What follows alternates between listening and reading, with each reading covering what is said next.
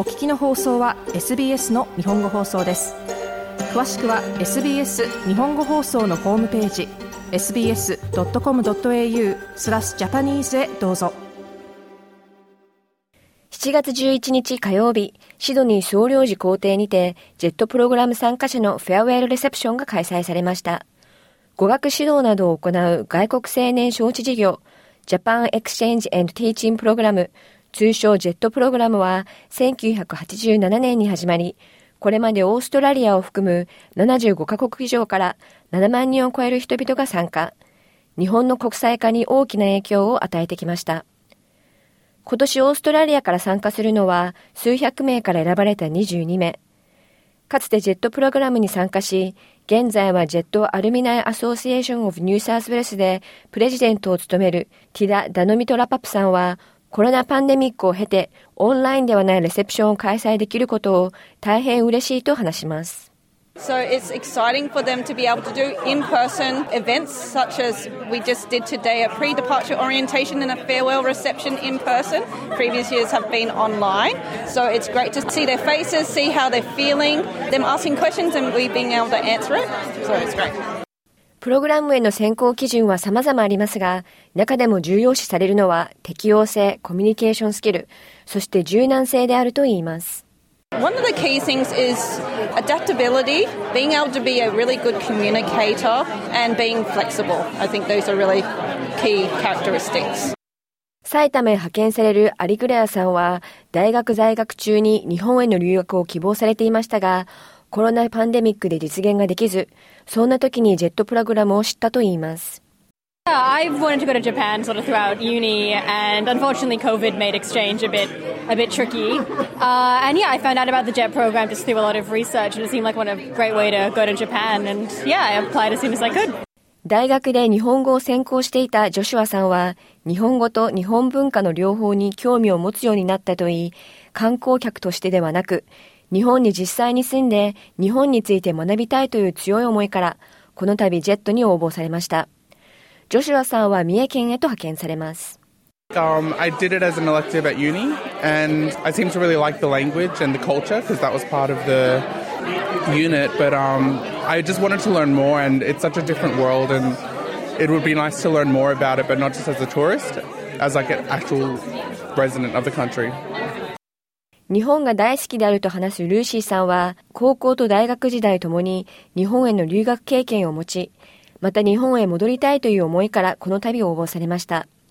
埼玉への派遣が決まった際は、嬉しさのあまり家中を走り回ったといいます。I've always loved Japan and I've done exchange, like international exchange in high school and university. So I wanted to come back and, and go again because Japan's a fantastic place. What was it like when you received the news that you've been selected? Uh, I did a few laps around the house. um, it was amazing news. Can't really believe it. アートや絵本、漫画などが好きだというルーシーさんは、 東京で予定されている大規模なイベントを楽しみにしているほか、日本の知識を増やし、日本の友達を作り、そして日本語で本を読めるようになりたいと話します。I want to deepen my understanding of Japan, make some Japanese friends. Um, I would really love to be able to read novels uh, in Japanese, so I want to work on uh, just reading and knowing the local book scene and things like that. マイケルさんはかねてからジェットプログラムに興味を持っていましたが、大学卒業後の進路で迷う中、思い切って応募したといいます。今回派遣される鹿児島では、地域にインパクトを与えるような存在になりたいと考えています。I think ideally most of the other jets would like to make some sort of uh, impact in, in their community that they're going to. So hopefully I will be also be able to impact the community in some other way. 本業はタウンプラナーであるというパトリックさんのように、参加者の多くは教員とは全く異なるキャリアをすでに築いていたり、大学で専攻されてきました。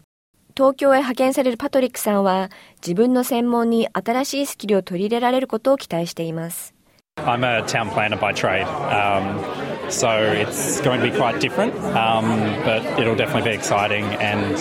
uh, hopefully as well bring a whole bunch of new skills uh, to my kind of expertise as well, which I'm excited for. また今回このような形で他の参加者とつながることで自分が抱えていた不安や心配は実は共有されるものだと気づいたと話します。Really exciting and really helpful in a way to kind of put into perspective how many people are in the same boat. Um, and even talking with them today, hearing like similar questions or those little worries about oh, what am I going to do about housing, what's it going to be like on the first day, that it is just a, a shared experience and that it's not just you being paranoid or being scared. It's, yeah, we're all here together and we can all help uh, each other to get through it as well and to, tra- to the transition. 今回のフェアウェルレセプションでは、徳田修一総領事の皇帝料理人である小寺博文氏がジェット参加者が派遣されるそれぞれの地域の料理を提供。